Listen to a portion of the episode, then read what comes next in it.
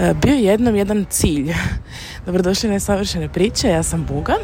E, ja sam vam jedna od onih osoba koja je jako hejtala sve to kao postaviti cilj, napravi plan, baby steps, ono što recimo moja mama promovira.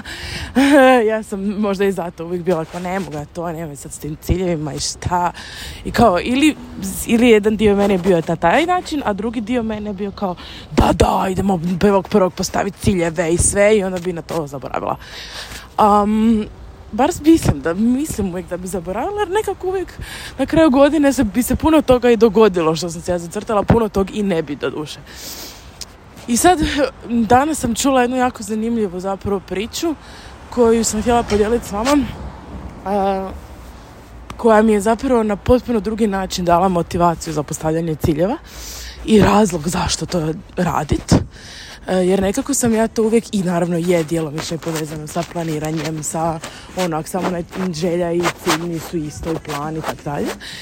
Ali e, upisala sam e, tečaj jedne koučice znanstvenice, ne znam kako se ona predstavlja, zove se Sally Hardy, stavit ću vam njezin Instagram u uh, show notes jer zaista preporučam da je zapratite. Ona se naime bavi e, centralnim žičanim sustavom i smirivanjem istog i proširivanjem kapaciteta našeg i zaprivanja i zadavanja i svašta.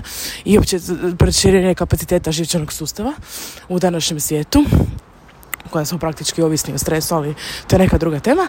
I uglavnom priča ona je sad svašta, neka lekcija ide, nebitno, i baš je o ciljevima i kaže ona, i, mislim ona, kaže znanost, postoji jedan dio našeg mozga, sistema koji je kao mm, kao pas kad traži nešto. Znači, ako mi njemu damo da on traži to, on će to tražiti. U smislu, ako ja vas sad ispričat ću točno kako je ona ispričala, kažem, nije moja priča, uh, kažem vam ono, stavim vas ispred vrata jedne sobe i kažem uđi u sobu, imaš ne znam, neko vrijeme i nabroji mi, odnosno izbroji sve stvari koje su narančaste.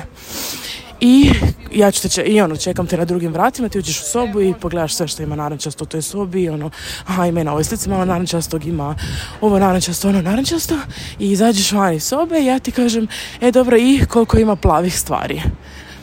Uh, u jednom trenutku bi vjerojatno, naravno, poludili bi, ali i bili bi kao, nemam pojma. Jer mozak je dobio zadatak da traži narančastu stvar. I nije uopće percipirao plave stvari, što ne znači da, ih, da plavih stvari tamo nije bilo.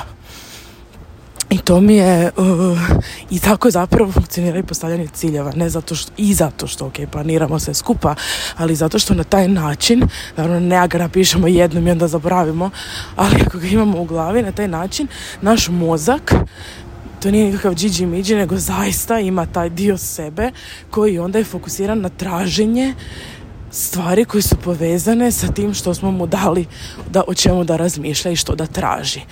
Um, I to mi je užasno fascinantno, naravno da onda s tim dolazi i sve ono što, zašto to ne možemo, jer naš vozak voli i to raditi, ali to je sad opet drugi dio priče.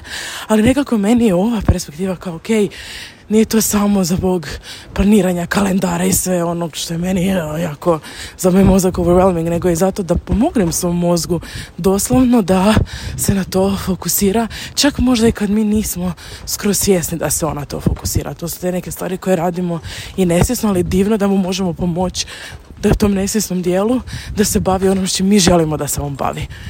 Tako da bih htjela sam podijeliti ovu kratku priču s vama. Možda ako i vi imate nekakav ono postavljanje ciljeva, meni to ne ide i slično. Meni je ovo baš nekako promijenilo perspektivu zašto uopće to krenut raditi. Uh, ako vas zanima kako, uh, to vas isto čeka u opisu ove epizode.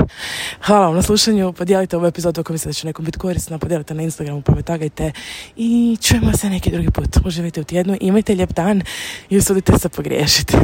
Bog!